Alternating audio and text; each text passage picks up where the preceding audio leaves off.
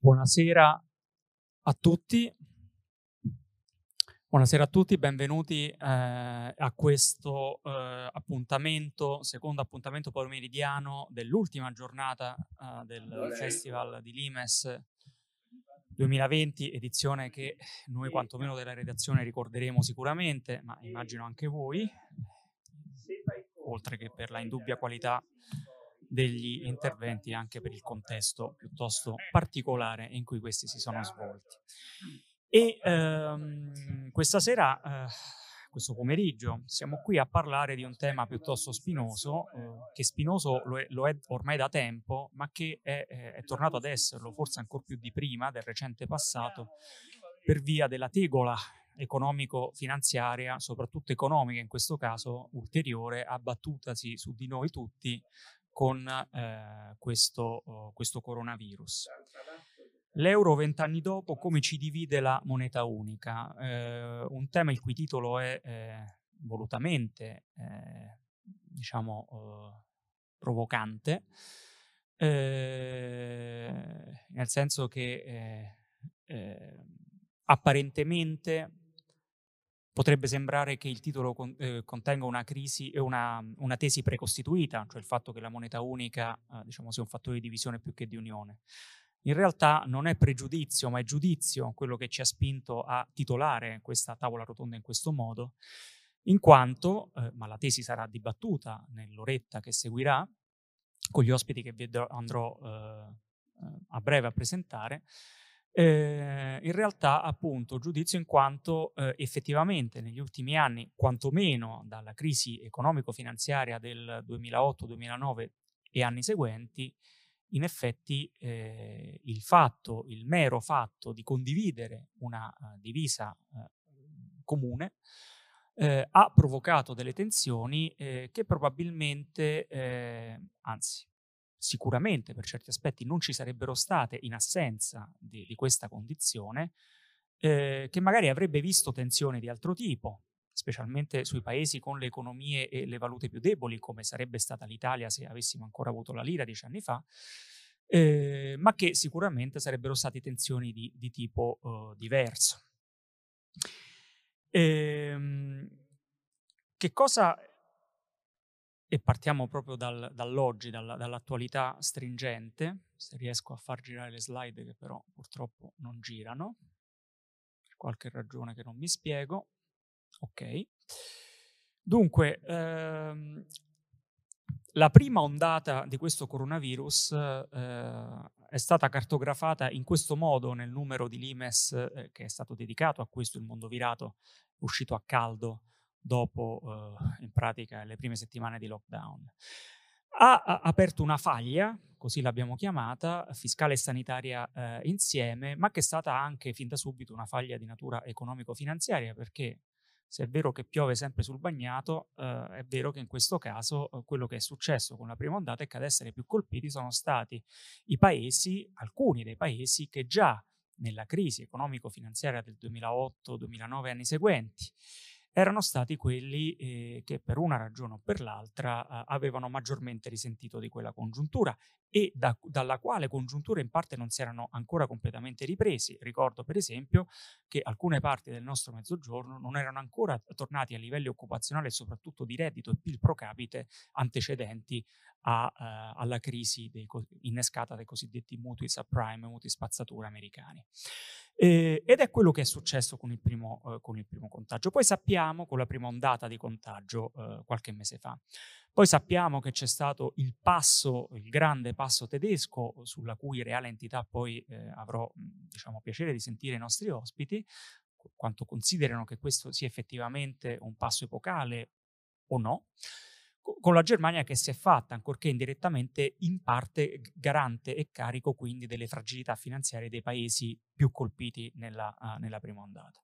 Questa seconda ondata, che è ancora incipiente, ma che comunque già si capisce, sta colpendo un po' tutti in maniera più, come dire, equanime, sta invece mettendo sotto stress le economie in una maniera appunto più, così, come dire, più uniforme. Tuttavia chiaramente le condizioni di partenza non sono le stesse. Fino adesso ci sono paesi, e penso in particolar modo alla Germania, che stanno reggendo molto meglio di altri dal punto di vista macroeconomico complessivo. Chiaramente poi questa è una crisi economicamente molto settoriale, perché colpisce alcuni comparti economici più di altri, quelli che maggiormente risentono delle misure poi restrittive alla libertà di movimento e in generale, diciamo, di spostamento e anche quindi allo svolgimento di attività lavorative. Però sicuramente diciamo, questa crisi sta non solo ulteriormente aggravando condizioni di fragilità pregresse, in parte antecedenti alla crisi di 10 anni fa e in parte anche create dalla stessa, ma sta, come dire, incidendo ulteriormente diciamo, su un divario che preesisteva già. Ora, distinguere tra cicale e formiche, cioè tra paesi che spendono troppo e paesi diciamo che spendono il giusto o forse troppo poco rispetto a quanto potrebbero, è chiaramente una semplificazione, diciamo, che non rende giustizia alla complessità dell'argomento che andremo adesso a sviluppare, però sicuramente se vogliamo individuare tra le varie faglie che attraversano l'Unione Europea, soprattutto quella monetaria, in questa fase storica, quella, per essere, diciamo, riassuntivi, nord-sud, scavata per l'appunto tra le economie più forti e quelle nel complesso che maggior difficoltà hanno avuto anche per l'incapacità di svalutare la propria valuta essendo parte della moneta unica, con la crisi del 2008-2010, è una faglia su cui per l'appunto il Covid sta ulteriormente incidendo. Non è l'unica, chiaramente, che attraversa l'Unione Europea, ma è quella che più salta agli occhi. Però io in realtà volevo, diciamo che su questo, appunto gli ospiti che abbiamo oggi ci dicessero di più. A cominciare dal direttore di Limes, Lucio Caracciolo, e poi in collegamento, li vedete, spero, sì, da Giulio Tremonti e Pierluigi Ciocca. Giulio Tremonti è stato ministro delle Finanze e dell'Economia, diciamo a più riprese nel periodo che va tra il 94 e il 2011, quindi tra l'altro è stato in un, come dire, in un dicastero chiave nel periodo in cui si è andata fondamentalmente costruendo il percorso di adesione dell'Italia alla moneta unica e poi, diciamo, i primi anni proprio di circolazione della stessa. Ricordo che è in circolazione dal 2002. Pierluigi Ciocca è un economista, un accademico, ma tra i vari incarichi che ha ricoperto c'è stato quello di vicegovernatore della Banca d'Italia tra il 1995 e il 2006, quindi, diciamo, anni anche lì appunto cruciali per quanto riguarda il processo di adesione dell'Italia per l'appunto alla moneta unica.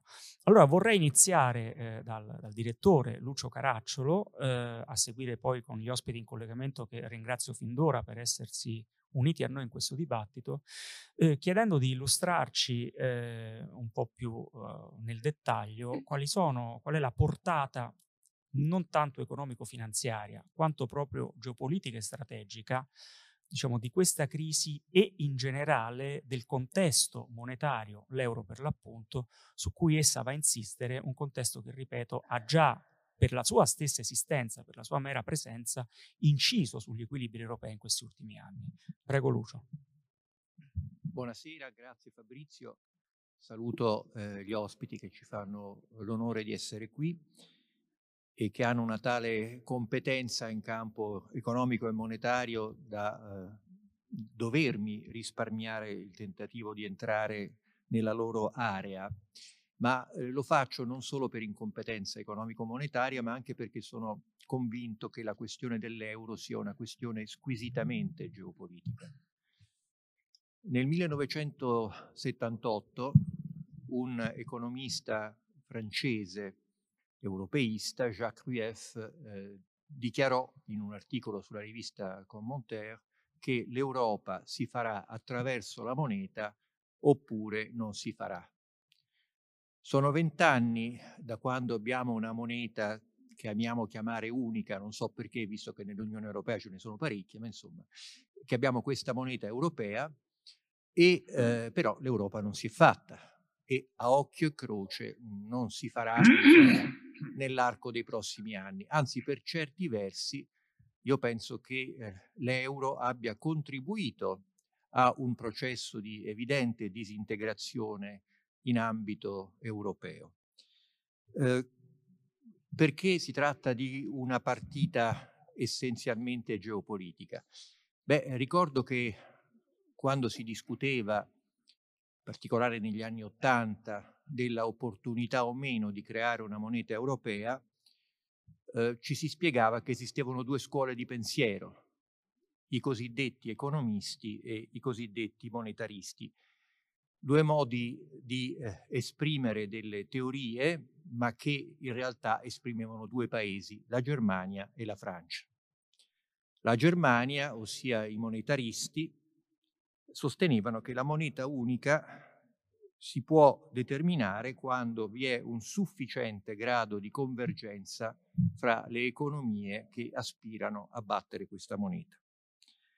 Era la cosiddetta teoria del coronamento, la Krönungstheorie, molto cara in particolare a Otmar Ising, che era un po' il Susloff della Bundesbank, il capo ideologo della Bundesbank, il quale all'interno della banca centrale, ma più in generale anche nel discorso pubblico tedesco, fu uno dei critici più duri ed espliciti di questo progetto. D'altronde questa linea era sostanzialmente condivisa dal suo istituto, dalla Banca Centrale Tedesca, era condivisa in particolare dal Ministero delle Finanze e più specificamente dal signor Schäuble, che ha incarnato in qualche modo la politica economica tedesca negli ultimi decenni, oggi è presidente del Parlamento tedesco, e che di fronte a quello che lui vedeva come il rischio di una affermazione di una moneta che avrebbe sottratto alla Germania il marco e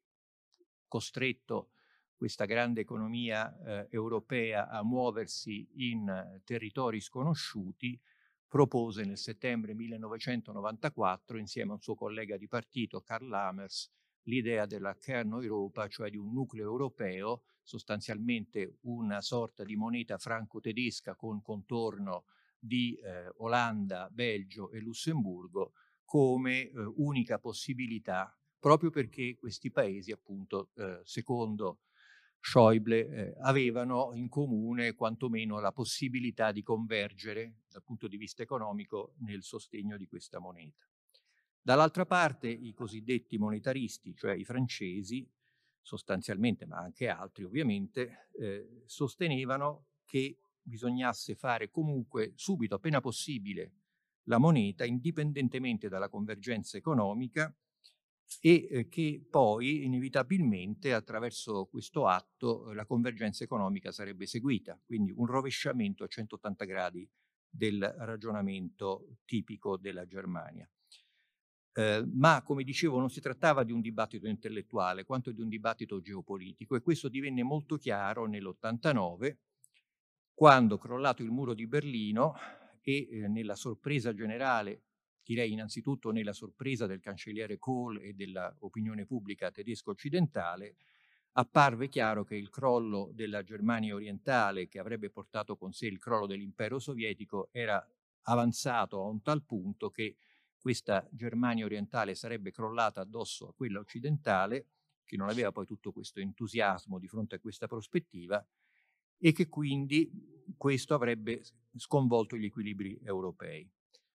I francesi si batterono con notevole forza per impedire questa prospettiva, ma quando si accorsero, e questo già era evidente alla fine dell'89, inizio del 90, che ormai l'unificazione si sarebbe fatta, cercarono di far pagare un prezzo, un pedaggio alla Germania e in questa operazione ottennero anche una certa sponda da parte del governo italiano e anche di altri governi, perché quella paura della Germania, quasi alcuni parlavano addirittura di un quarto Reich, era piuttosto diffusa in Europa, non ne parliamo poi della Gran Bretagna, dove la signora Thatcher era tornata diciamo a livelli churchilliani per quanto riguarda il rapporto con la Germania, e quindi si era creato un sentimento nelle élite europee di necessario contenimento della Germania. E come contieni la Germania? Beh, le togli il marco e le togli la Bundesbank, come banca centrale europea di fatto, quale era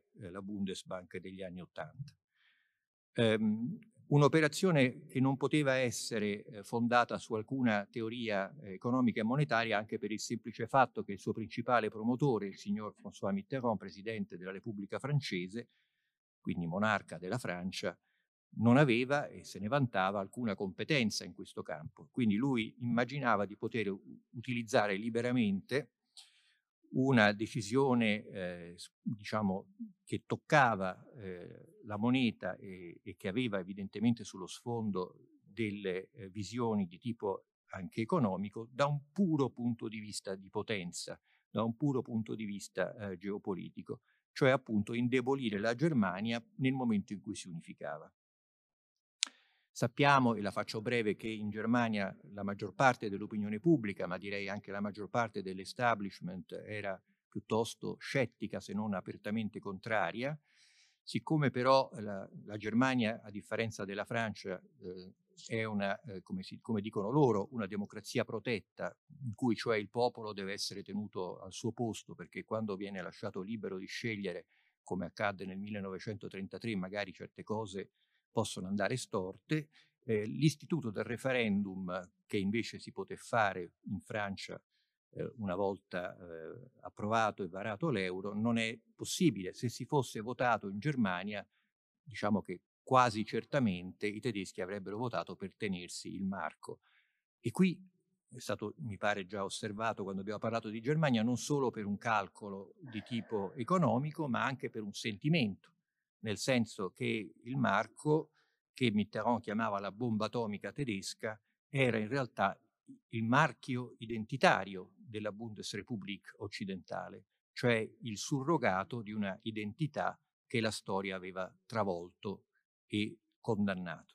E quindi insieme a questo strumento del miracolo economico tedesco, così come veniva fatto passare, che ricordo fu portato anche fisicamente dagli americani nella Germania occidentale con un'operazione di intelligence nel 1948, quindi non è una creazione tedesca ma è una creazione americana nella zona di occupazione loro in Germania, ma che poi diventerà la moneta tedesca e per certi aspetti anche europea nella prima fase anche nella seconda fase del dopoguerra. Ecco, questa moneta era vissuta in Germania come un bene da proteggere.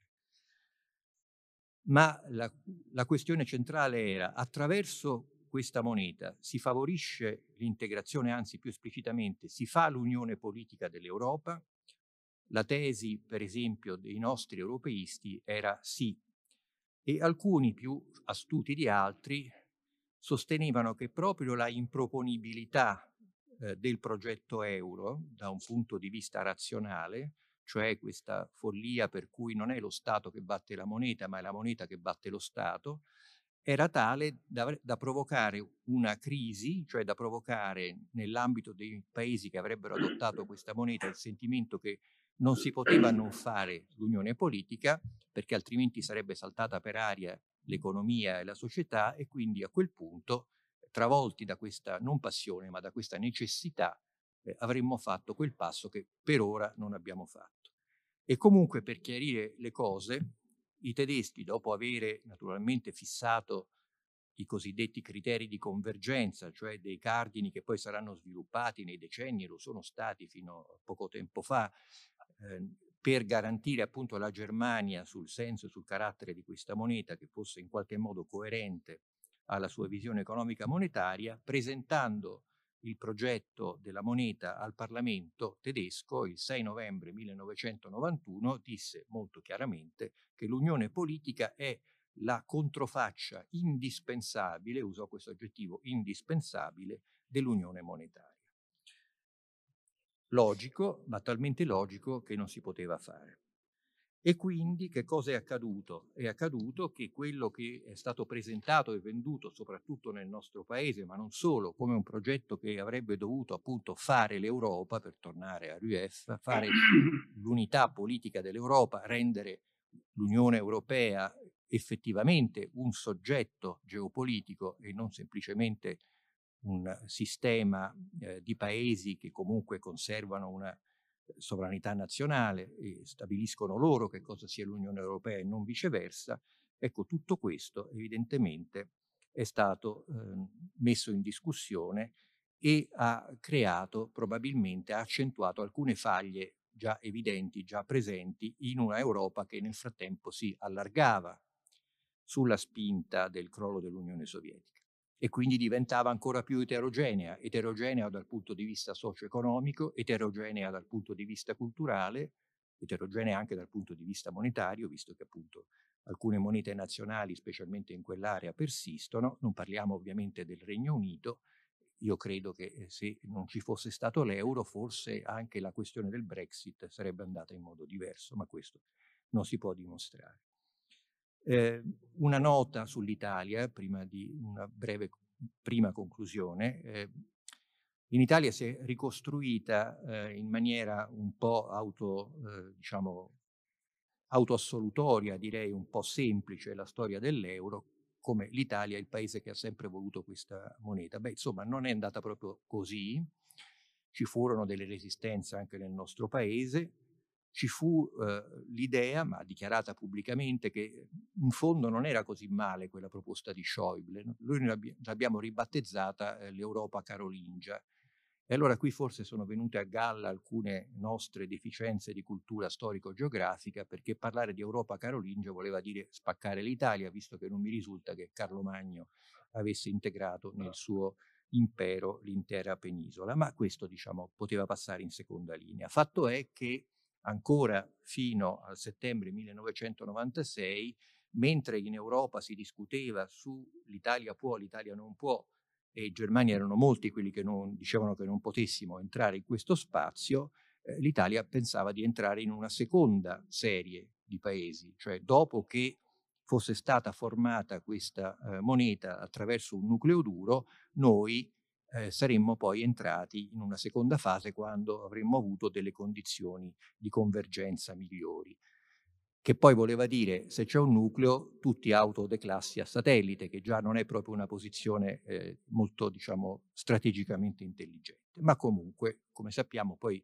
gli spagnoli, nella persona di José María Aznar, il primo ministro per capo del governo spagnolo dell'epoca, convinse il nostro Prodi, Ciampi e quanti altri della urgenza di entrare comunque il prima possibile nella fascia euro, perché l'Italia non poteva accettare che la Spagna, come aveva detto Aznar, sarebbe entrata comunque Italia o non Italia, e quindi l'Italia fosse declassata a paese di serie B o di serie C. Era intollerabile per noi che ci fosse dentro la Spagna e noi fuori. Brevissima sintesi finale. Come dicevo, non risulta che l'euro abbia favorito l'integrazione in ambito europeo. Certamente non si può attribuire all'euro tutti i problemi e tutti i fenomeni negativi, che hanno radici molto profonde, sono molto variegati, che hanno frenato la fase di integrazione e che hanno accelerato, caso Brexit è quello più evidente, ma le faglie interne all'Europa si vedono nel momento in cui, per esempio, nei grandi negoziati internazionali si formano dei gruppi di paesi che difendono interessi perfettamente opposti e lo fanno in maniera perfettamente legittima, cioè non sono degli imbroglioni o dei fraudolenti, sono semplicemente dei paesi che dal loro punto di vista pensano di difendere i propri interessi, così smentendo l'idea tipicamente italiana che esistano dei superiori interessi europei sovraordinati ai paesi che dell'Europa fanno parte e che l'Europa in qualche modo hanno determinato così com'è. Ma tant'è, si dice spesso che l'Europa cresce attraverso le crisi. Beh, ecco, io francamente dubito che le crisi siano qualcosa di auspicabile. In genere quando siamo in una crisi non ci vogliamo più bene con gli altri, i rapporti diventano più tesi, siamo molto preoccupati del nostro particolare, un po' meno dei fattori che ci tengono insieme, siamo un po' meno universalisti, un po' più egoisti, e se c'è bisogno di ricordarlo, l'effetto Covid credo che lo dimostri ad abbondanza. E questo naturalmente ci obbligherà a ripensare il nostro modo di stare nell'Eurozona, con tutte le implicazioni positive e negative che dal punto di vista economico e finanziario gli illustri ospiti che ci fanno la cortesia di essere con noi e discutere ci diranno, ma certamente quella idea della indispensabilità di una unione politica perché una moneta senza Stato possa andare avanti non ha potuto realizzarsi, e non per un destino cinico e baro, ma perché era assolutamente impossibile realizzarla, almeno dal mio punto di vista. Vi ringrazio. Grazie.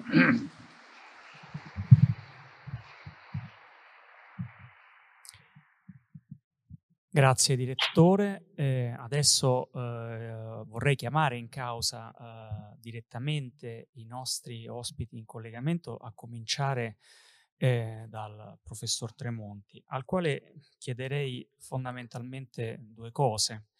Innanzitutto se e quanto si ritrova dal punto di vista storico e diciamo anche strettamente tecnico, monetario e finanziario nella ricostruzione fatta dal direttore delle ragioni, ma soprattutto degli effetti della moneta unica sul cammino poi di integrazione europea, o comunque sui rapporti tra paesi europei, soprattutto in momenti per l'appunto in cui il sistema viene messo alla prova.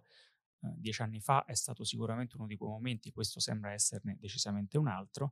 E in secondo luogo, restando per l'appunto sull'oggi, se lui crede che in questa fase l'euro sia più uno strumento a nostro vantaggio, e nostro parlo dell'Italia, o più una costrizione rispetto a ciò che ci sta accadendo e alle conseguenze che verosimilmente questo virus avrà in termini economici e finanziari sul nostro paese in futuro, nell'immediato futuro. Grazie.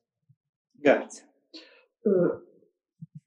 Shakespeare, La tempesta, atto secondo, past is prologue. Io credo davvero che, data la cifra storica dei fenomeni in atto, sia necessario, non solo utile, è necessario introdurre nella discussione una quantità, una modica quantità di storia. In un qualche modo è stato fatto dal direttore Caracciolo, con una premessa che è un po' questa, e così rispondo alla domanda, ma vorrei sviluppare la traccia storica. Primo, certamente euro è una moneta, e mai nella storia una moneta è stata indipendente dalla politica, mai una moneta, seppure senza stati, è stata una monade astratta dalla realtà e quindi dalla politica. Secondo, e questo riguarda l'euro in particolare, è evidente che è una moneta artificiale, sperimentale, in un qualche modo un esperimento monetario post-moderno. Nei laboratori viene disegnata, in un qualche modo ipotizzata. Un incidente della storia come la caduta del muro la porta fuori dai laboratori, poi prende forma, e ho detto postmoderna, è l'unica moneta che non ha i simboli sovrani. Normalmente le monete hanno simboli sovrani, appunto i presidenti, figure epiche di lavoratrici sul trattore come in Cina. Le figure stampate sull'euro sono figure assolutamente astratte, se volete infrastrutture.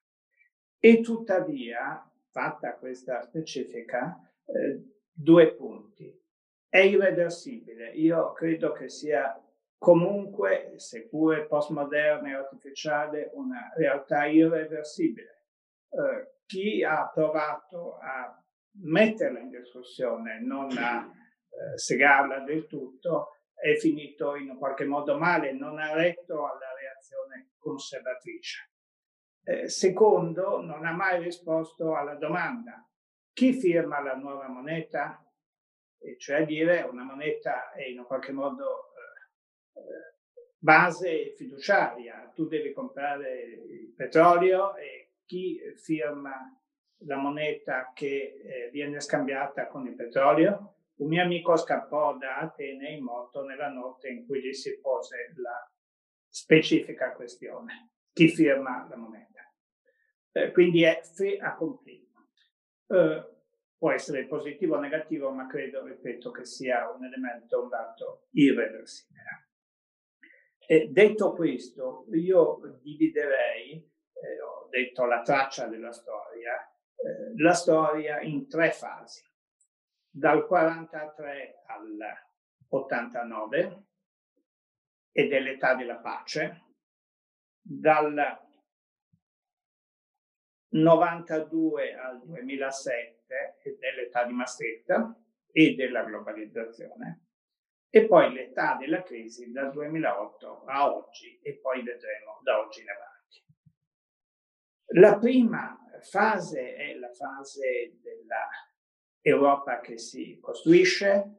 C'è un dato sintomatico, ma io credo molto ai sintomi, ai fatti superstiziosi della storia.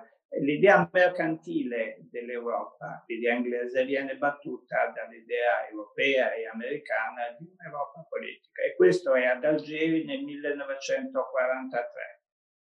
Ad Algeri il rappresentante personale del presidente Roosevelt è Jean Monnet,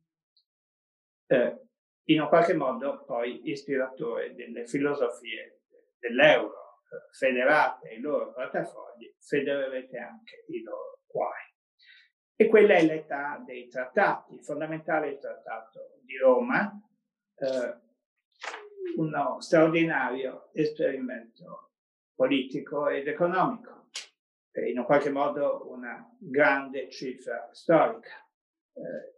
La linea di Roma è, credo, magistralmente data da Adenauer, che dice: quello che facciamo è tale per cui la foresta non impedirà di vedere l'albero.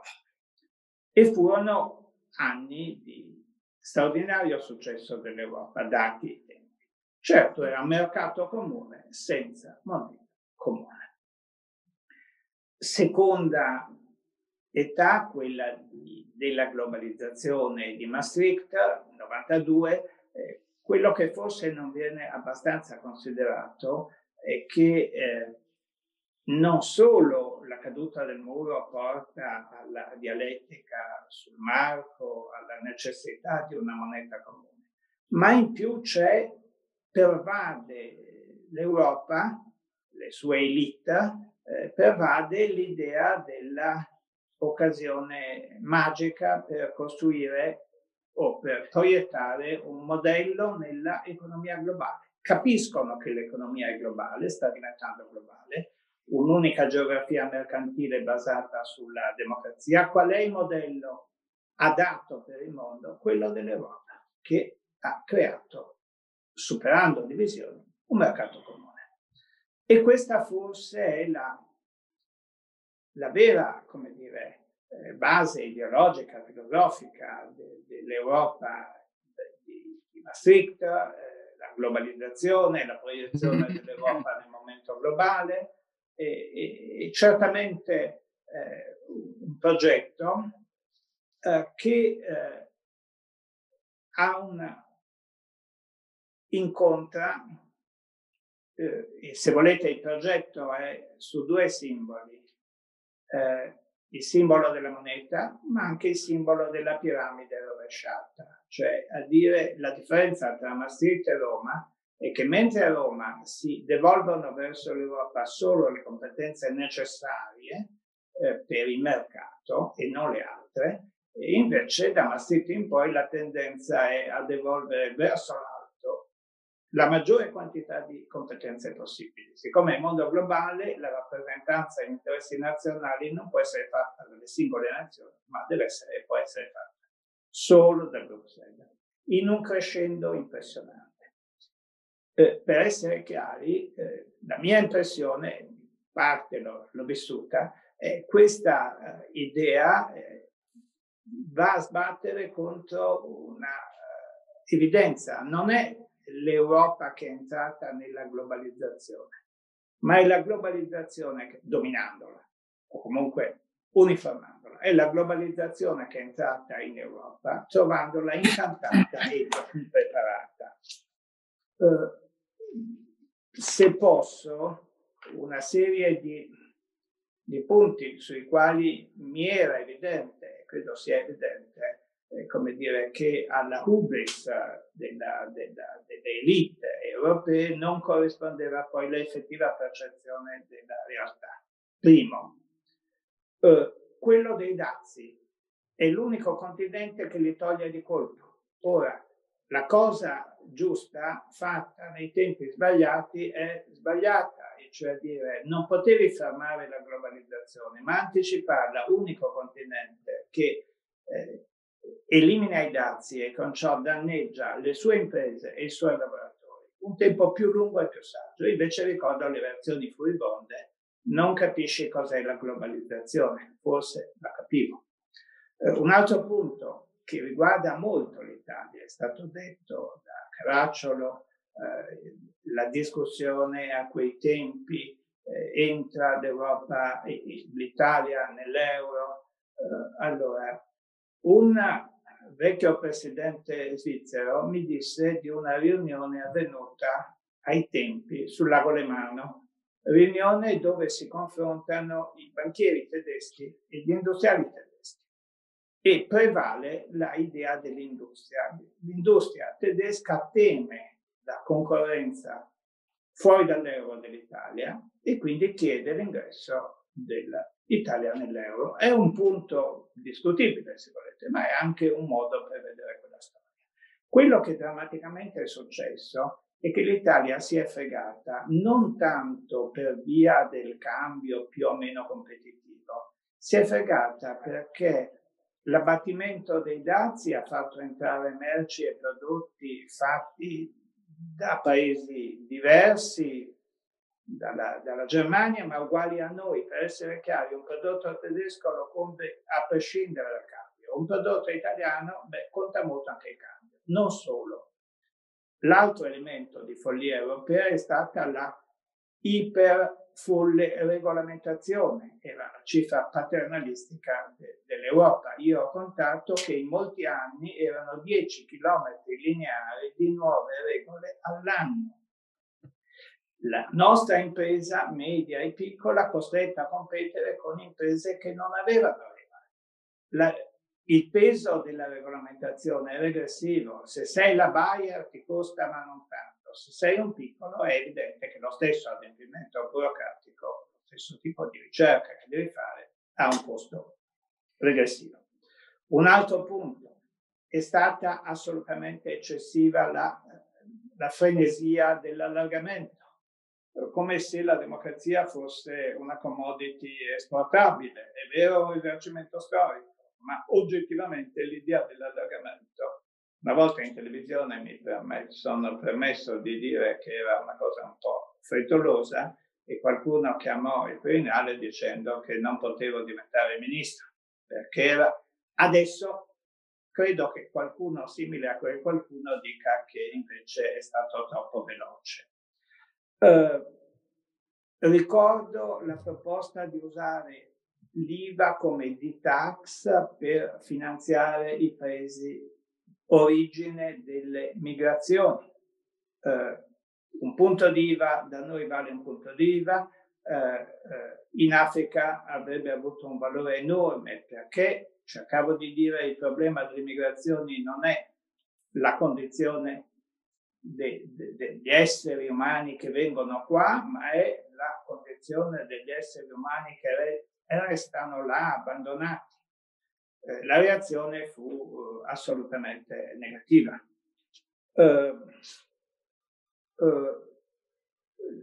Per inciso, l'Europa ha continuato a dare i soldi o ai dittatori che li mettevano in armi o in Svizzera o a dare i soldi adesso alla Turchia con i risultati che stiamo verificando. Un'idea stampalata, l'idea della banconota da €1.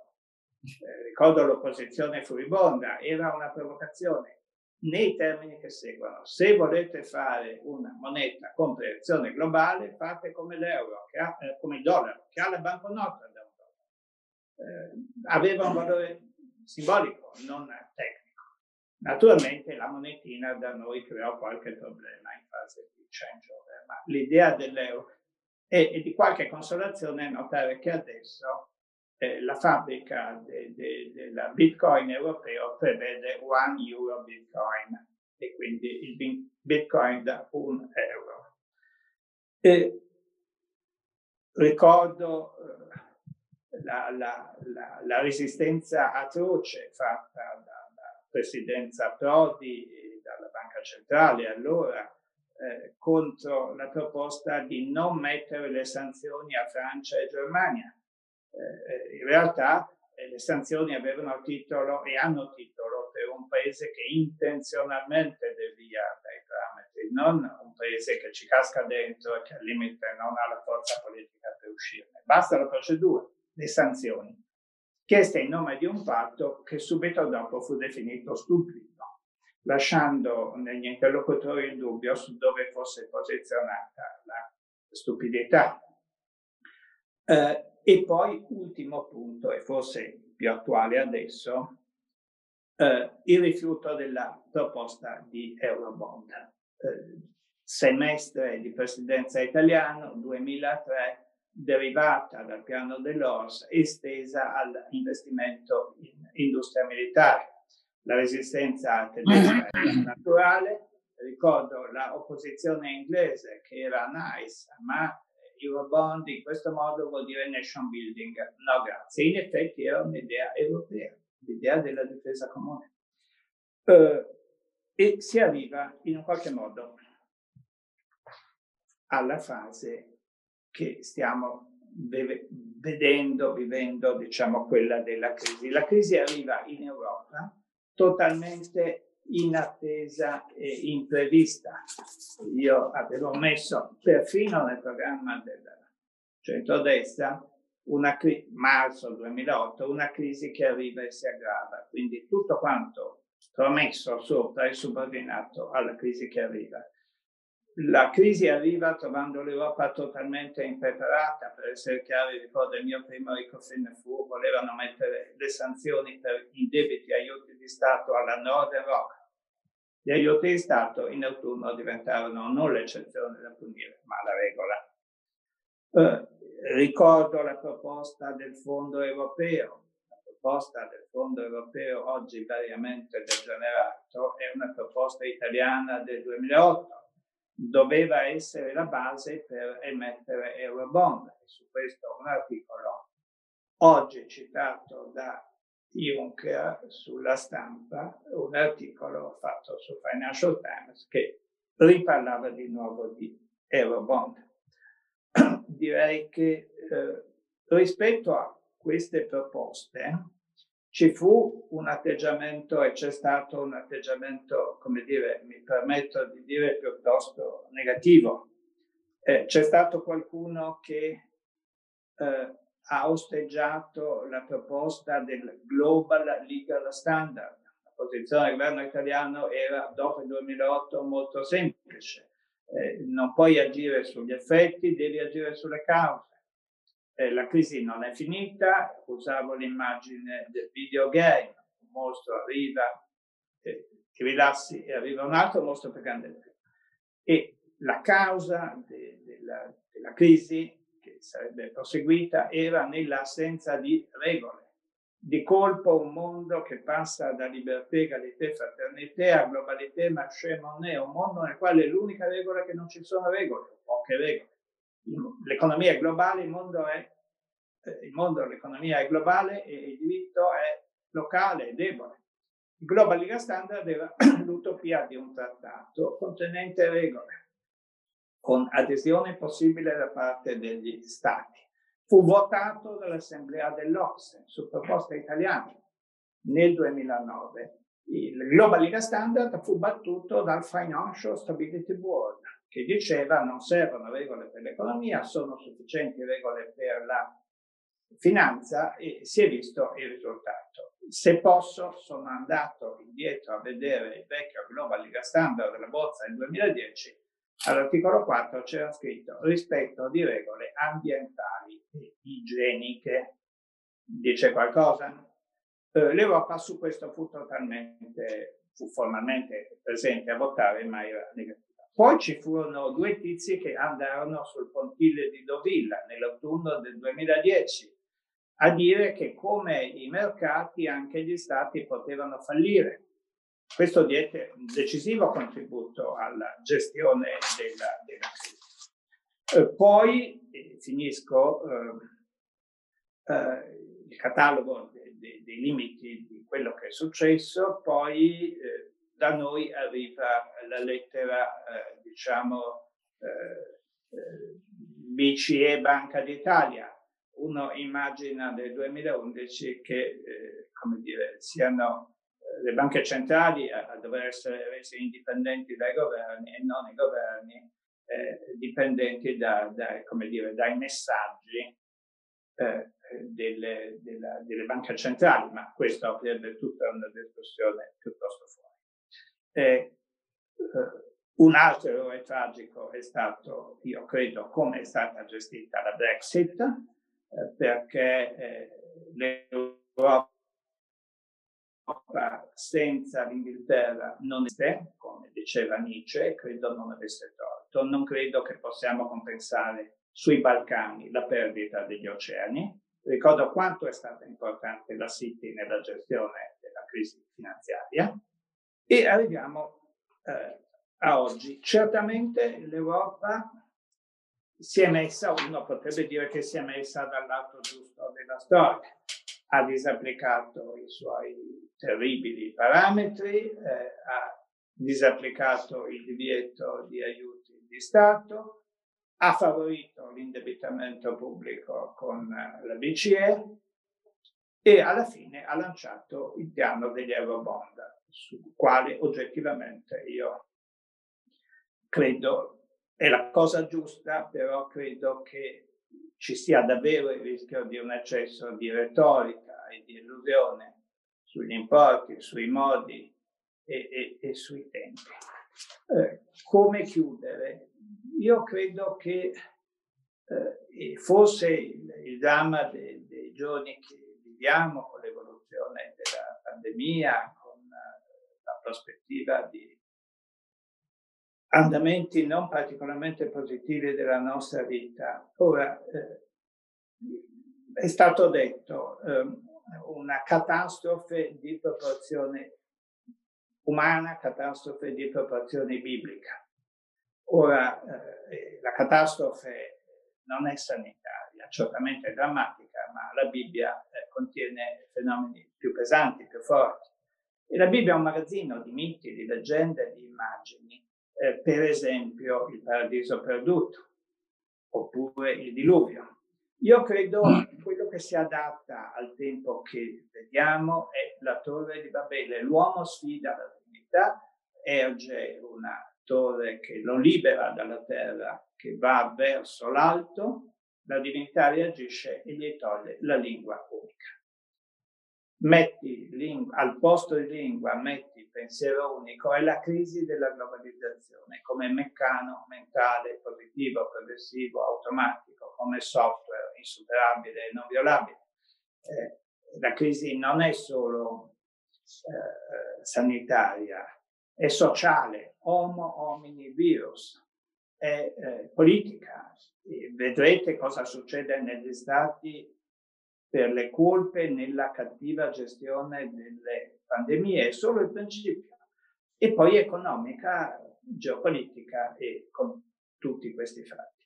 Ecco, io credo che c'è solo un modo per uscire, e forse questo è quello che potrebbe fare l'Europa, e cioè dire tornare alla proposta di un criterio di regole. Nel 1943 fu Bretton Woods, nel 2010 il tentativo del Global Liga Standard, ma non esci da una crisi di questo tipo con mezzi convenzionali o ordinari. e in ogni caso all'Europa serve la politica. Io non condivido proposte tipo facciamo l'unione bancaria oppure facciamo il ministro delle finanze comune, certo, ma quello che serve è la politica. Se vai in un bar, e io sono convinto che noi, l'America ha 2 secoli con in mezzo a una guerra terrificante, noi abbiamo 70 anni con in mezzo a una crisi, io non sono negativo, ma però serve qualcosa di diverso dal convenzionale. Se vai in un bar, che è un luogo democratico, e gli vai a dire serve l'unione bancaria o serve, supponiamo, il ministro delle finanze comune, che sarebbe l'opposto al no taxation, ma pazienza, non ti capiscono. Se gli vai a dire che serve la difesa comune, un esercito comune, una intelligence comune, secondo me ti pagano da bere. Grazie.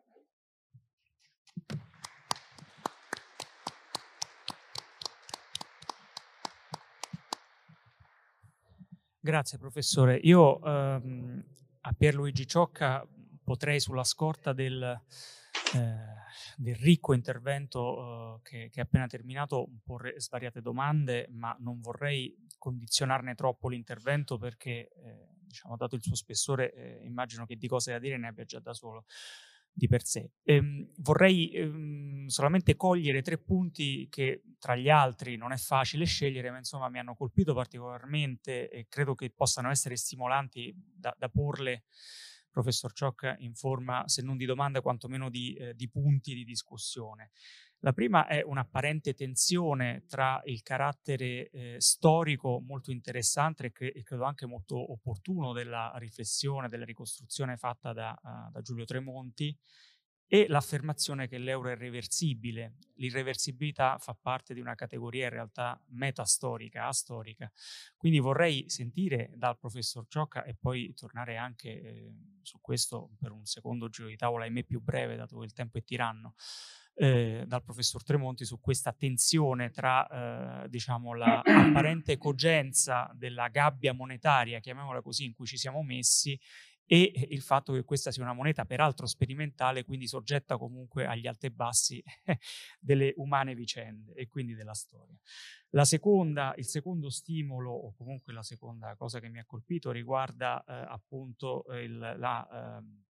il collegamento che ci ricordava nell'incontro svizzero essere stato fatto tra l'Eurobond e il nation building. Qui il punto fondamentale è ammesso e non concesso che la Germania si faccia in qualche modo garante o prestatore di ultima istanza, ancorché in maniera molto limitata, per altri economie in questo momento un po' più in difficoltà e in prospettiva un po' più in difficoltà come l'Italia, quanto secondo Pierluigi Ciocca questo può dovrebbe preludere a qualche passo istituzionale in più, o se invece nelle intenzioni della Germania e nella realizzabilità di questo siamo nel campo invece dell'irrealtà e quindi a questo punto di questo recovery fund e questa parziale messa in comune del debito che cosa ne sarà, che cosa ne verrà fuori.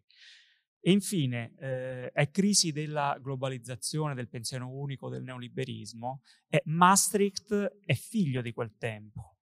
Noi abbiamo creato un'unione, un mercato unico in cui fondamentalmente abolivamo gli aiuti di Stato, abolivamo qualsiasi forma di fondamentalmente indirizzo economico, indirizzo politico della politica economica. Abbiamo però lasciato libertà fiscale agli stati di farsi concorrenza l'uno con l'altro e l'hanno fatto e lo fanno ancora abbondantemente. Allora siamo di fronte fondamentalmente a un totale sovvertimento di quello che l'Europa unica da un punto di vista economico e monetario è stato fino adesso e che cosa sarà dopo. È libero chiaramente anche di non rispondere, queste sono cose che mi hanno colpito e le volevo porre semplicemente come possibili spunti. Grazie a Limes, in particolare a Lucio per l'invito. Provo a proporre 4, se riesco 5 motivi di riflessione, principalmente d'ordine economico, tra i quali, almeno implicitamente, c'è una possibile risposta alle sue prime due domande, mentre eviterei la terza. Sì, ci sono stati, l'abbiamo vissuto, i grandi disegni geopolitici sottesi all'euro, richiamati nei due interventi molto belli che hanno preceduto il mio. Disegni in larga misura finora falliti, a cui, devo dire, a mia parziale discolpa, non tutti avevamo riposto grandissima fiducia. Ma l'euro è in primo luogo una moneta. E una moneta è buona quando è domandata.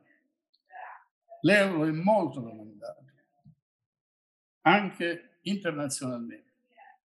La prova è che, sebbene la Banca Centrale Europea, a mio sommesso parere, crei troppa liquidità inutilmente, la prova è che questa nostra moneta tende ad apprezzarsi rispetto alle altre monete, anche quando la BCE tende a farla deprezzare inopportunamente. E l'euro ha in parte sostituito il dollaro quale valuta di riserva. E in quanto buona moneta, l'euro, nel volgere dei 20 anni, ha fatto il suo dovere. Quanto una moneta può fare? Ha contribuito al prevalere nell'area di prezzi stabili, o sottolineo questo contribuito, insomma, non è tutto merito suo naturalmente, quindi prezzi stabili, i tassi di interesse, il costo del denaro in termini nominali più basso della storia, e tanta integrazione, quantomeno commerciale e finanziaria. E anche per quanto attiene ai mercati del lavoro, insomma, ai movimenti delle persone. E questo è il dividendo d'ordine economico che l'euro ha offerto. Il mio secondo punto, quindi, è che rinunciare a una buona moneta, a un'ottima moneta, dopo 20 anni, tutto si può fare, ma sarebbe costoso. Sarebbe per tutti costoso, compresi i nostri amici tedeschi. Poi uscire dall'euro sarebbe devastante, io sono convinto, disastroso per l'Italia, perché la nuova lira si deprezzerebbe, ma le merci nazionali non ne approfitterebbero, essendo poco competitive per bassa produttività e qualità. Aumenterebbero i prezzi, il costo della vita, la Banca d'Italia naturalmente contrasterebbe l'inflazione, precipitando l'economia in recessione e disoccupazione. Cadrebbero molto probabilmente i valori immobiliari, certamente i valori lato senso di borsa, salendo i tassi di interesse degli spreads, con taglio degli investimenti e ulteriore dilatazione del debito pubblico. E questa è una stimaccia sul retro della busta. Gli italiani perderebbero reddito per centinaia di miliardi di euro, se si uscisse dall'euro, e patrimonio per qualche migliaio di miliardi. Il terzo punto, naturalmente, è che il dividendo dell'euro è stato dissipato in larga misura dall'Europa e totalmente, come loro ben sanno, dal nostro paese. Insomma, nel ventennio in Italia due gravissime recessioni si sono unite, questa è la solida dell'Italia, non la si può ignorare, a squilibri nei conti pubblici, al ristagno della produttività delle imprese italiane, quindi a carenze d'offerta. Ma nell'intera Europa la crescita è stata davvero deludente. La crescita dell'attività produttiva, più o meno 1,3% l'anno, lungo 20 anni per l'intera Europa. dal 2,4 al 2,5% del ventennio precedente. Quindi più di un punto in meno che è moltissimo. Certo, ha rallentato la produttività, da noi ha ristagnato, anche altrove ha rallentato, ma ha consistito, a mio parere, principalmente in una domanda interna che ha superato a malapena l'1% l'anno. Quindi in Europa, questa è la proposizione principale del mio intervento, è stata strategicamente sbagliata la politica economica.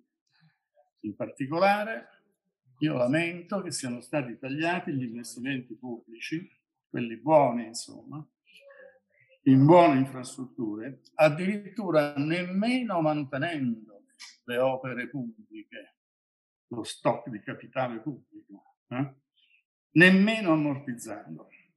E l'investimento, paghiamo tributo a Keynes, che ha chiarito questo cent'anni fa, è l'unico strumento di bilancio che a un tempo favorisce la produttività, moltiplica la domanda, contiene il debito pubblico, perché questi investimenti, se validi, si autofinanziano nel medio periodo. In Germania, inoltre, il taglio di investimenti pubblici è stato drammatico e si è unito, come sapete, a questa corsa verso il bilancio non solo in pareggio, che Keynes avrebbe approvato, e modestamente anche io, ma verso l'avanzo, che è una vera follia per un'economia lenta nel suo procedere e con un basso debito pubblico. Naturalmente l'impostazione tedesca ha condizionato Bruxelles e i Paesi membri. Sempre nel ventennio, insisto sulla Germania, l'investimento totale tedesco, privato e pubblico, è rimasto più o meno sul 18-19% dei vent'anni, mentre il risparmio è balzato dal 22% al 28% del PIL. Quindi la crescita tedesca si è aggirata sull'1% l'anno, che è un risultato estremamente mediocre, anche perché il prodotto potenziale di quell'economia avrebbe consentito alla stessa economia di crescere del 2% e più all'anno, se l'economia fosse stata sostenuta dalla domanda per investimenti e per consumi pubblici e quindi privati.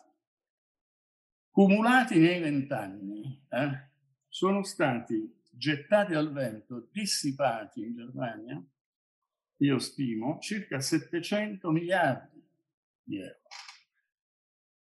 persi per il popolo tedesco, attraverso gli assurdi avanzi nei conti con l'estero che Giulio Tremonti prima richiamava, che sì andavano sanzionati per banca. Attraverso questi avanzi ne sono derivati per la Germania, ne sono derivate esportazioni nette di risorse reali enormi che avrebbero potuto essere utilizzate all'interno. Ecco, ora io sottolineo e chiedo a voi se c'è una logica economica a tutto ciò. Non c'è, a mio parere, e quindi il sospetto sorge che i governanti teutonici, seguiti da una pubblica opinione, Lucio usava forse un aggettivo diverso, io dico condiscendente, insomma, un po' supina, abbiano, questo è il sospetto, freddamente scelto di frenare la loro economia, pur di accumulare crediti netti verso l'estero. Questi crediti netti verso l'estero oggi, cioè fine 2019, travalicano il 70% del PIL tedesco. Quindi parliamo in dollari di circa 3.000 miliardi. Beh, a quale scopo? L'espressione orribile, insomma, da Cumannari, può essere preferibile, insomma, ad altre attività. E quindi la ipotesi è che questa scelta sia stata volta a condizionare le altre nazioni, diciamo, debitrici, sul piano geopolitico. Tra l'altro, su questi 3.000 miliardi investiti all'estero, la Germania, cioè il popolo, ha perduto, sono stime loro, tra i 500 e i 600 miliardi di euro, perché non ci sono sbocchi di investimento internazionalmente, non ci sono stati, non ci sono negli ultimi 10 anni che consentissero altri rendimenti. Quarto punto, e più a concludere, quindi non abbiamo, ahimè, un'Unione Europea tra pari, è stato detto da tutti con ottimi argomenti attuali, storici. Ora, guardando avanti, questa maledetta epidemia, pandemia, sembra aver restituito dignità, significato alla parola crescita negli ambienti europei. Naturalmente si vedrà, io non so dire, insomma, se al di là della crisi pandemica, che finirà prima o poi, si vedrà se l'Europa avrà fatto suo un semplice principio che comprende gli eurobonds, dottore. Il principio è che la crescita di lungo periodo di un'economia di mercato capitalistica dipende sì da accumulazione di capitale, innovazione e progresso tecnico, ma senza domanda globale non c'è crescita. Quindi ha ragione il mio amico Ising quando mi spiegava che la domanda effettiva keynesiana da sola non promuove la crescita, ma è condizione necessaria. E questa condizione non si è data. Senza crescita, io credo che non vi sia, non possa essere neppure stabilità economica, monetaria, finanziaria, politica. Se questo principio non si affermerà, al di là della risposta alla pandemia, che poi naturalmente va incontro alle difficoltà a cui Giulio prima si riferiva, insomma, l'entità delle risorse messe in campo, le procedure per il loro ottenimento e soprattutto i tempi, che io temo lenti, del loro utilizzo. Non so se ho il tempo per un ultimo punto, forse sì, moderatore, posso? Procedo. E l'ultimo punto riguarda naturalmente l'Italia. Ora, il problema economico italiano è naturalmente legato a quello europeo, a cui abbiamo tutti all'uso, ma è davvero profondamente specifico. Nell'economia italiana sono fermi da oltre 20 anni i due motori fondamentali dello sviluppo economico, della crescita, già evocati: accumulazione di capitale e progresso tecnico. Mentre il debito pubblico veleggia allegramente verso il doppio del prodotto interno. Quindi io, insomma, devo riscontrare che al di là di fasi specifiche, insomma, qui non sto a fare la storia economica e della politica economica degli ultimi 20 anni, ma è mancata una risposta efficace sia sul fronte dei governi, sia sul fronte delle imprese, dei produttori italiani, perché sto fatto che la colpa è sempre solo dei governi. Insomma, francamente, a mio parere, non è giustificato dalla realtà effettuale. Sul che fare, naturalmente ognuno ha le sue opinioni, io ce le ho da troppo tempo, però le vedo disilluse, e quindi grandi investimenti pubblici, in buone infrastrutture, fisiche e materie specie nel Mezzogiorno, taglio della spesa corrente non sociale, dove a mio avviso vi sono ancora margini per economia. Questo bubbone dell'evasione, Giulio, quantomeno inciso, che ne so, non oso dire rimosso, stroncato. Riscrivere il diritto dell'economia, che è un mio antico pallino, dal societario al fallimentare, al processo civile, e ovviamente a aspetti cruciali delle regole del diritto amministrativo per quanto attiene ai rapporti tra la pubblica amministrazione e i produttori. E infine imporre alle imprese italiane la concorrenza. Ora, questa agenda per il ritorno alla crescita, ammesso che abbia una sua validità, che chiede un riscontro, è del tutto indipendente dal Covid. Quindi questo governo in carica, che pure ha diversi meriti, io credo, avrebbe dovuto farsi carico del problema della crescita, problema ventennale, come si dice con un orrendo termine, strutturale, all'atto del suo presentarsi in Parlamento. Quanto tempo è passato? Un anno certamente, insomma, se non ricordo male. Quindi c'è un ritardo gravissimo. Nel frattempo, e concludo davvero, il tasso dell'interesse a lungo termine sui BTP decennali è allo 0,6%. Quello sui BTP triennali, credo emessi qualche giorno fa, è risultato negativo. Quindi attendere i doni europei io lo trovo francamente, come si dice, parliamone. Saranno preziosissimi per consolidare il ricorso al mercato, ma nel frattempo la casa della non crescita brucia. Persino il mio vecchio amico Draghi Mario, insomma, che è più prudente non si può immaginare, insomma, credo sia venuto fuori affermando che in una situazione come quella che viviamo indebitarsi per investire è opportuno. Naturalmente non è solo questione di soldi, ma come ho provato ad accennare di programma, qualunque programma, anche quello splendido del dottor Ciocca, fallirebbe se le imprese italiane non rispondessero, come non hanno fatto negli ultimi 25 anni, perché gli oneri che la cornice pubblico-istituzionale fa ricadere su di loro sono pesanti, ma la produttività, che è il vero motore ultimo dello sviluppo, è cosa loro.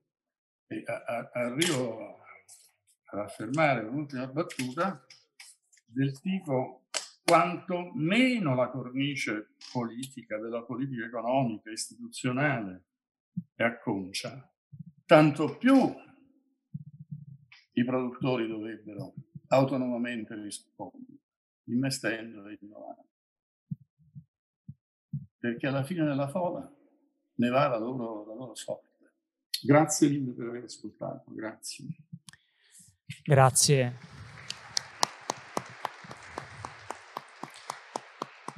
Grazie professor Ciocca, purtroppo il tempo scarseggia di brutto, causa tra l'altro anche per chi di noi è in sala e di pubblico ce n'è, le procedure di sanificazione che devono, ahimè, intervenire tra un dibattito e l'altro. Però volevo una ultima battuta finale su un argomento che come molti altri richiederebbe ben più approfondimento, su un dubbio che mi sorge dall'intervento del professore e anche da alcune cose sentite prima da Giulio Tremonti. Posso aver capito male io, ma l'agenda di rilancio di cui parlava il professor Ciocca prima potrebbe seriamente risultare incompatibile nel medio termine, ma questa non è una domanda retorica, è una domanda vera, quindi vorrei una battuta finale di entrambi su questo, su due degli assiomi che hanno retto fino adesso l'impostazione soprattutto tedesca, che per ragioni fin troppo ovvie è stata preminente in questi ultimi anni rispetto alla zona euro, e cioè, diciamo, l'accanimento direi unidirezionale sul patto di stabilità. Dico unidirezionale perché teoricamente l'eccesso di surplus commerciale oltre il 6% del PIL dovrebbe essere sanzionato e non è mai stato fatto.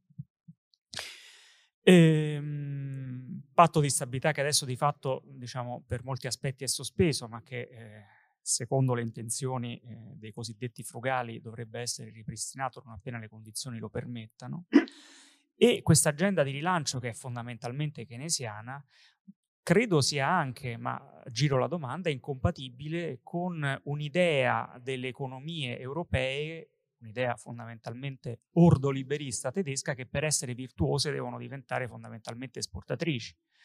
perché sì, è vero che viviamo in un mondo globale, ma poi fondamentalmente molto del commercio la Germania lo continua a fare, malgrado la crescita della Cina e quant'altro, con paesi europei che però, se dovessero adottare la ricetta tedesca, dovrebbero divenire tutti delle grandi Germanie per esportare dove poi non si capisce bene in tempi di guerre commerciali. Allora fondamentalmente il punto di caduta della domanda, e vorrei una battuta rapida di Giulio Tremonti e Pierluigi Ciocca su questo, è, diciamo, questa pandemia, se quello che ho detto ha un senso, ma vorrei sentire da loro se lo ha, ci insegnerà e soprattutto insegnerà alle cosiddette economie centrali a partire dalla Germania queste lezioni, oppure noi ci ritroveremo fondamentalmente come Italia e come economie più fragili da qui a un anno con svariati miliardi di debito in più tra parte non a fondo perduto del recovery fund e probabilmente anche MES che avremmo preso nel frattempo, e una condizione macroeconomica europea che fondamentalmente ci impedisce ricette keynesiane, e quindi fondamentalmente ciò che veniva detto, perché se così fosse staremmo messi molto male. Giulio Tremonti. Ma io credo che quello che manca non sono tanto solo i soldi, quantomeno c'è un enorme debito, quello che manca sono le idee, i principi e devo dire anche le figure storiche. Il denaro in qualche modo c'è, poi se volete, se possibile, vi dico del recovery, ma fondamentalmente mancano le idee. Tu guarda le figure, guarda la foto del Trattato di Roma, è in bianco e nero, ma sono uomini che hanno fatto la guerra, la resistenza, che hanno topizzato biblioteche. Guardala, confrontala con le famiglie foto di adesso. Sono a colori, ma oggettivamente sembra una forza aziendale in vita premio. E cioè dire la cifra stessa delle persone e culture che rappresentano, che è radicalmente cambiata. In questo momento servirebbero uomini di quel tipo e francamente non uomini o donne che stanno adesso, che ti danno l'idea di essere dei turisti della storia. Non è possibile che ciò che hai negato per 20 anni lo accetti di colpo in un giorno. Ma superando questo aspetto, dal lato dell'Italia, nel momento presente, primo siamo passati dallo status di paese fondatore che avevamo fino a qualche tempo fa allo status di paese prenditore. E cioè dire i soldi che vengono sembrano in qualche modo regalati, donati, abilità del governo italiano nel prenderli e non calcolo parametrico che fatto sulla base di numeri a noi avversi ci portava qualche soldo in più. Secondo, dividi parte fondo perduto e parte debito. Il fondo perduto calcolato considerando che si finanzia via Eurobond o con nuove imposte europee, che difficilmente ci saranno perché richiede l'unanimità, e voglio vedere come unanime che so sulla tassa sulla rete l'Olanda o l'Irlanda, oppure nuovi contributi. E la questione sarà NRP, nuove risorse proprie. Su 80 fondo perduto noi dobbiamo darne 40 e quindi se non è una partita di raggiro quantomeno sono 40 su 6 anni. Attivarli in modo da produrre un effetto economico, non spendiamo i fondi europei tradizionali che sono soldi nostri, figuriamoci se riusciamo a spendere questi. Quindi una grande illusione è quella che viene praticata e realmente non è accettabile in un paese una narrazione di questo tipo. Il resto è debito. Finisco sul debito. Abbiamo 160 sul PIL, aggiungi 30, non ho capito quanto delle cose mettono in conto adesso, supponi 160 più 20 di debito convenzionale, più il debito maggiore che ti viene da recovery, vai a 300 e passa. 300 sul PIL non lo regge neanche il Giappone. Quindi ho l'impressione che lo scenario sia fortemente avverso. Se continua una politica fatta in un clima di festosa allegria, per cui debito per debito ci metto anche dentro a debito il bonus monopattini, tate e biciclette, eccetera. Grazie Giulio Tremonti, soprattutto per aver sottolineato una cosa di cui si parla molto poco. Noi disperatamente da Limes cerchiamo nel nostro piccolo di far notare da qualche tempo a questa parte che il fondo perduto diciamo è perduto solamente in gran parte sulla carta, ma pare che il concetto non passi molto. Pierluigi Ciocca, una battuta finale anche... una battuta rapidissima che può essere questa. Il test per il dopo Covid, non solo per i tedeschi ma per gli europei tutti, è se davvero hanno capito Keynes, che non è mai stato lo spendaccione dei disavanzi pubblici. Keynes era per il bilancio in pareggio al di là delle oscillazioni. Il punto di fondo è l'investimento pubblico produttivo e quindi il testo è la golden rule, a mio parere, cioè se sarà consentito il finanziamento allo stadio iniziale di buoni investimenti pubblici, perché i buoni investimenti pubblici assumendo un moltiplicatore 2 e un'elasticità dell'indebitamento netto rispetto al PIL di 0,5, ok? E in 2 anni si pareggiano. Quindi per me quello sarà il punto di verifica molto semplice ma cruciale per le sorti della crescita economica europea nel futuro.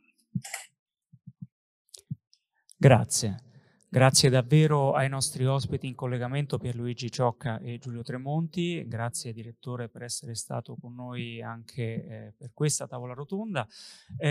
A questo punto saluto gli ospiti e voi, e per chi avesse già il posto prenotato per la prossima conferenza o in ogni caso volesse restare laddove fossero posti rispetto alle prenotazioni, da programma alle ore 18, quindi praticamente adesso è il tempo di sanificare, avremo l'ultimo appuntamento di questo nostro peculiare Festival 2020, quale Europa conviene all'Italia. Fondamentalmente il tentativo di articolare una visione strategica che in parte veniva anche evocata per l'appunto dai nostri illustri ospiti, quale necessità ormai improrogabile.